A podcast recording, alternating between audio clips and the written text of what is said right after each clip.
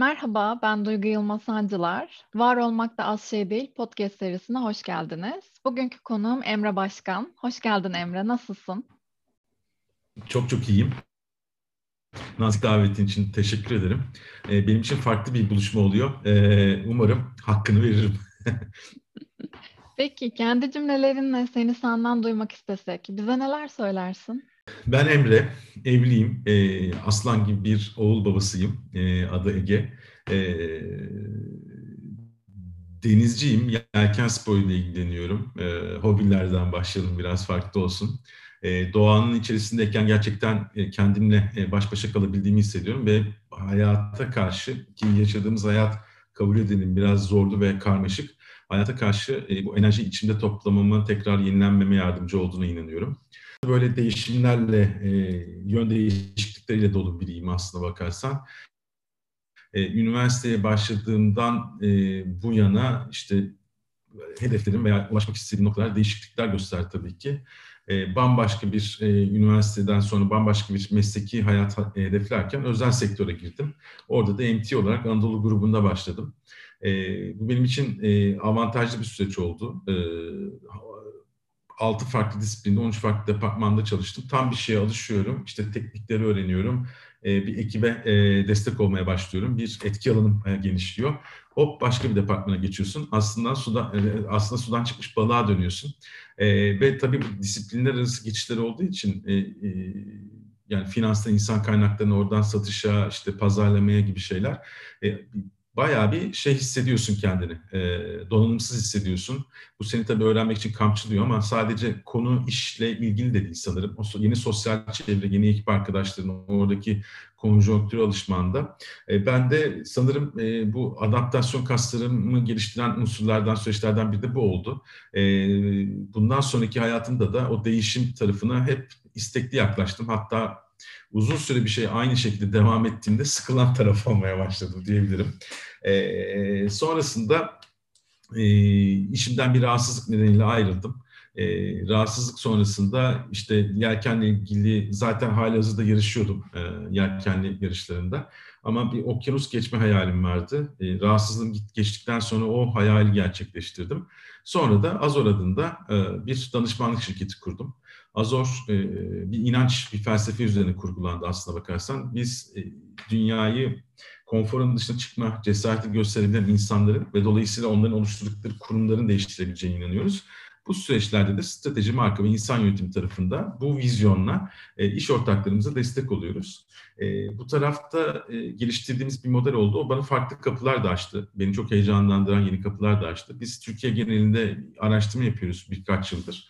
Harvard Business Review Türkiye'nin Kasım ayında her zaman yayınlanıyor. Buradan e, elde ettiğimiz veriler üzerinden farklı makaleler de yazıyoruz. Yine aynı yayın organında. Ama e, beni en çok heyecanlandıran konu herhalde öğretim görevlisi e, olmamdı. E, bir üniversitenin ilgisini çekti bu konu, yaptığımız çalışmalar. Ve orada e, farklı iki başlık altında yüksek lisans dersleri veriyorum. O beni gerçekten ciddi şekilde ayakta tutuyor ve e, öğretim görevlisinden öğretim üyeliğine geçiş kısmı da beni çok motive ediyor. Onunla ilgili planlarım var. E, yakında da herhalde onlarla ilgili adımlar atacağım. E, bakalım. Bir de pek yerinde duramayan biriyim ben Duygu. E, tarımla da ilgileniyorum. Yani hani o dedim ya hayatıma bir değişim girmediği zaman e, sıkılan taraf olabiliyorum. E, tabii bizim mesleğin getirdiği bir fayda şu, her iş ortağın, her işte her iş ortağın problemi farklı, sektörü farklı. Aslında çok dinamik bir yapısı var kendi içinde. E, iki saat sonra gireceğin toplantı için farklı bir mindset geliştirmen gerekiyor. O seni din, dinamik tutuyor ama yine de hayatında farklı böyle dinamikler olmasını seven biriyim. E, bu nedenle de sanırım tarıma da girdim. Tarım hobi şeklinde başladı, küçük başladı değerli arkadaşlarım, ortaklarımla beraber bugün e, nispeten yine geleneksel şekilde üretim yapabilecek şekilde, doğal e, üretim yapabilecek şekilde belli bir montanda e, bu tarafı büyütmeye devam ediyoruz. E, üç şapkayla e, hayatı yaşamaya çalışıyorum. E, öyle kısaca Emre. Peki, hakkını vererek yaşamak sence ne demek ve sen sence yaşamın hakkını veriyor musun? E, hakkını vererek yaşamak çok göreceli bir e, konu ve hatta ben senin podcast serini dinlerken herhalde e, insanların bu soruya vereceği cevabı özellikle bir e, odaklanacağım. Onları tanımamız açısından da e, böyle özüne inebilmemiz açısından da büyük fayda sağlıyor. E, bu zor da bir soru. Ha, hayatın hakkını vererek yaşamak nedir dediğinde ben şuna geliyorum. Yastık muhasebesi. Yastıktaki vicdan muhasebesi tarafına geliyorum. Ee, benim hayatımda e, birçok konuya ben gerçekten uyku sırasında, uykuya geçerken gönlüm rahat uykuya geçebiliyor muyum yoksa geçemiyor muyum tarzında kararlar verdim. E, çünkü masa başına yaptığım rasyonel hesaplarda veya işte verdiğim e, kararlarda e, bazı şeyler evet faydalı veya avantajlı gözükse de benim özümle uyuşup uyuşmaması genelde herkesin işte uykuda olduğu, sessizliğin olduğu, kendine baş başa kaldığım zamanda oluyordu. Ve gerçekten hayatımda birçok kritik karara e, o kafamı yastığa koyduğumda karar verdim diyebilirim. Hatta bunların bazıları bana e, belki çok fazla avantaj sağlayacakken e, bazı konularda işte finansal getiri olabilir, işle alakalı olabilir. E, kendimle uyuşmadığını düşünerek reddettiğim konular da e, buralarda oldu genelde bu e, seviyede. E, hakkını vererek yaşamak aslında bu bir sonuç. Yani ben e, yastıkta e, kafamı yastığa koyduğumda o vicdan muhasebesini yaptığımda rahatsam güzel. E, diğer yandan e, bunu tabii bir süreç sonunda geliyorum. O süreç nasıl olmalı? Bir kere ben e, şundan yanayım. Herkesin kendisini tanımaya bir kafa yorması lazım. E, kendisini tanıdıktan sonra kendi amaçlar, hedefler çizmesi gerektiğine inanıyorum. Çünkü aksi takdirde biz buna kafa yormadığımızda dışarıdaki dünyanın bize atadığı veya oradan aldığımız, algıladığımız e, veya bize hoş gelen konuları amaç edinmeye başlıyoruz. Bu da aslında kendi içimize çelişmemize e, neden oluyor. Ama insan kendini tanıdığında, kendini tanıdıktan sonra da hayatına bu şekilde yön vermeye başladığında kendini bence daha başarılı hissedebiliyor. Neden?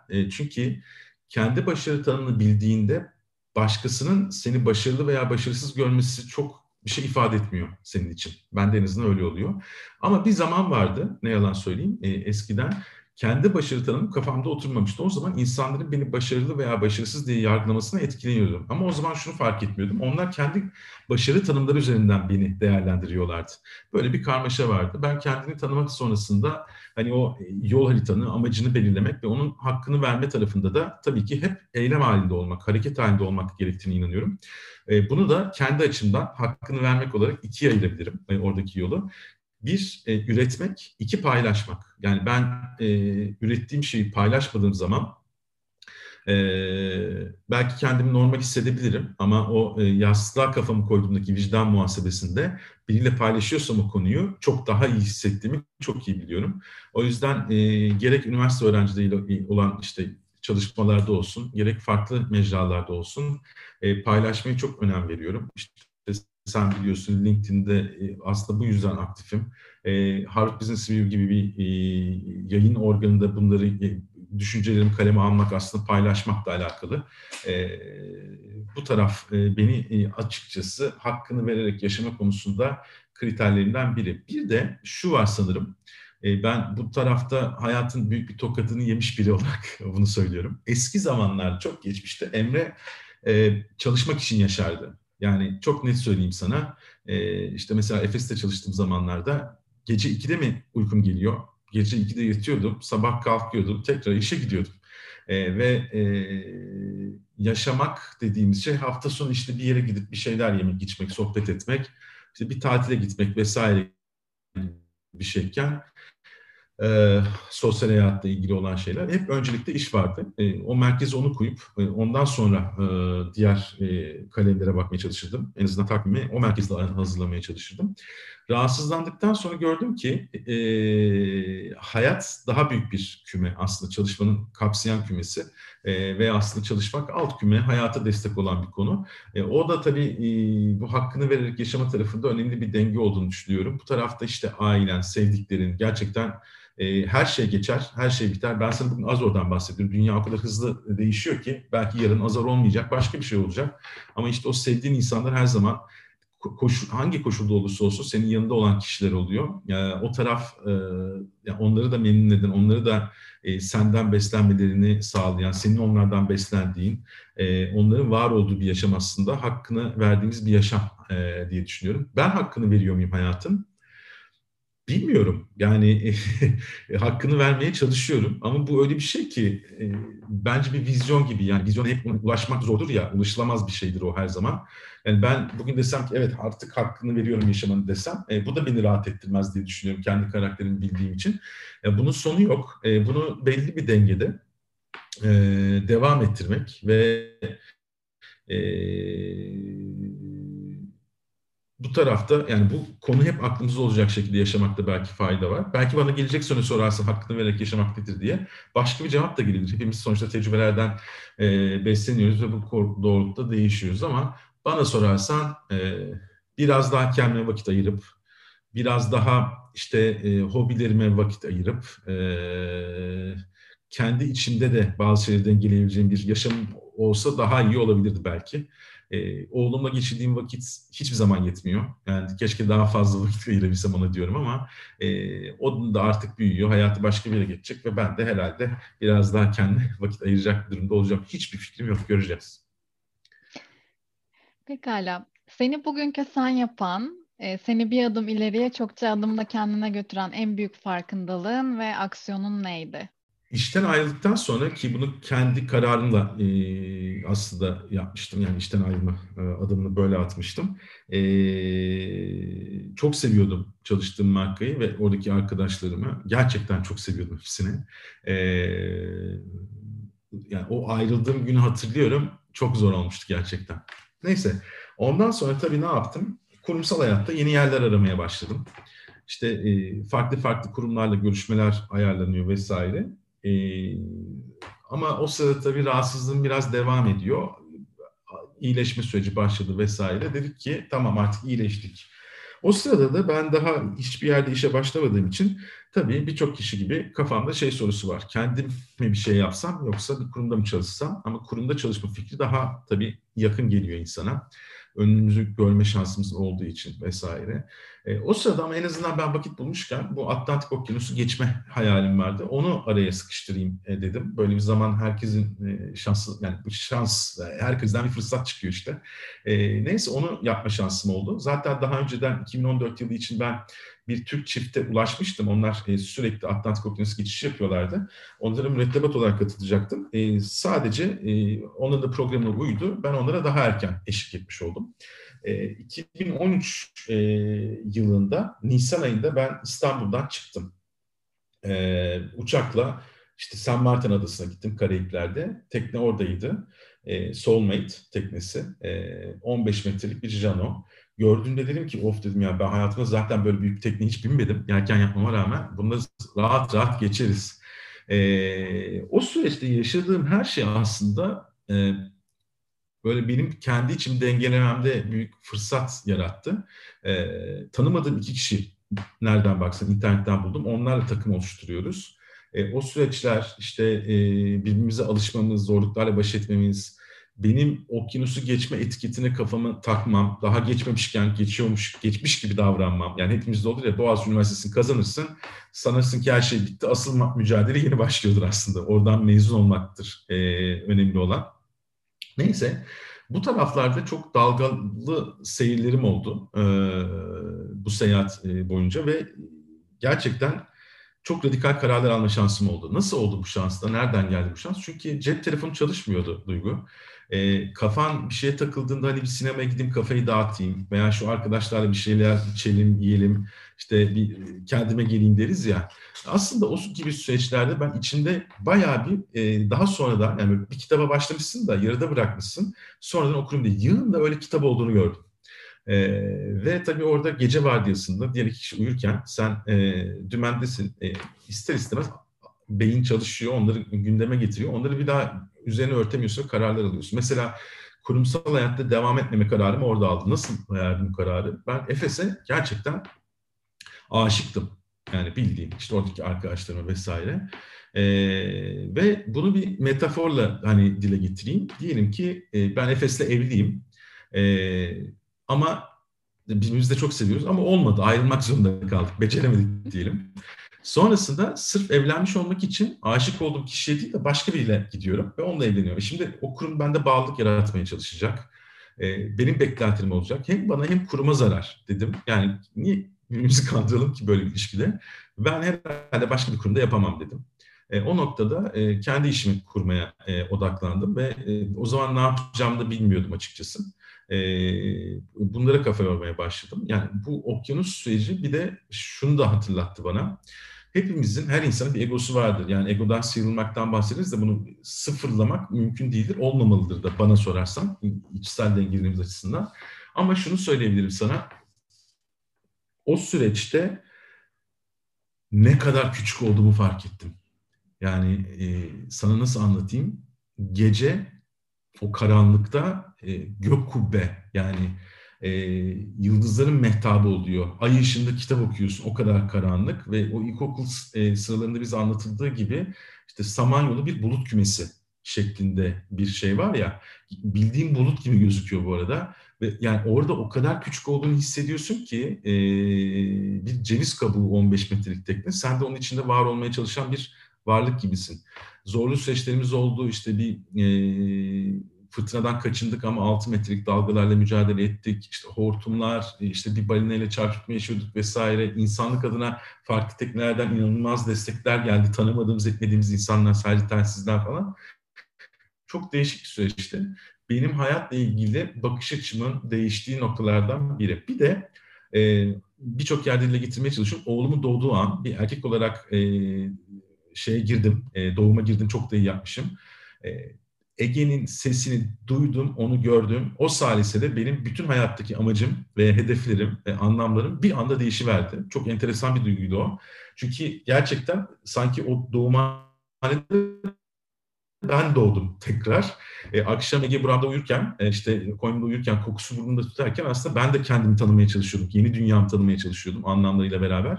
Bir de e, öyle bir, e, yani Ege'nin bana getirdiği yolculuk e, e, böyle bir şey yarattı diyebilirim. Peki bizi dinleyenler için kitap ya da film önerecek olsam bunlar neler olurdu ve neden? Tamam. E, kitap ve film. E, filmle başlayayım izninle. E, film tarafında yani böyle benim vazgeçemediğim, durmadan geri dönüp seyrettiğim e, filmler neler onu düşünüyorum aslında bakarsan. Bence bir numara Matrix.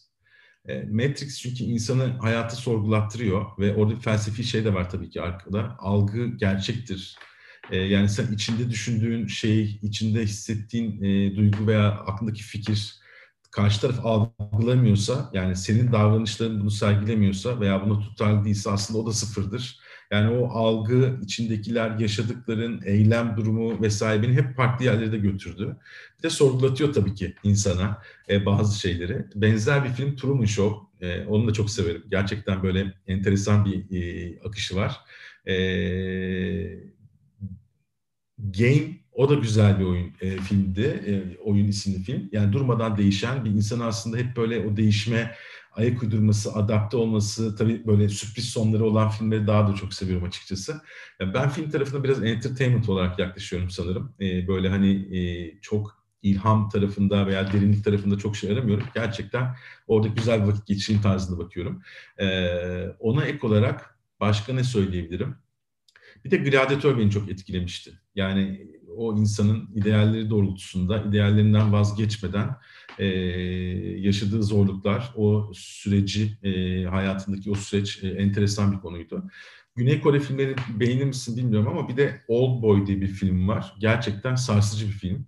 Yani entertainment tarafında beni e, böyle şey yapan, hani şaşırtan e, o filmler e, hoşuma gidiyor dedim ya, onu da tavsiye ederim herkese. Kitap tarafı tabii biraz daha şey bende, hmm, beslendiğim bir taraf, kendimi geliştirmek açısından. Ee, ilk önce işle başlayayım. Ben özellikle Simon Sinek'in e, yayınlarını takip ederim. Simon Sinek bu iş dünyasındaki e, soğuk metal hissi veren o e, aşırı rasyonelliğe karşı belki biraz fazla duygusal tarafa da değinecek şekilde, limbik beyne değinecek şekilde denge sağlamaya çalışan biri. Yaptığı çalışmalar, e, radikal söylemleri var. Benim gerçekten ilgimi çekiyor ve ondan çok besleniyorum.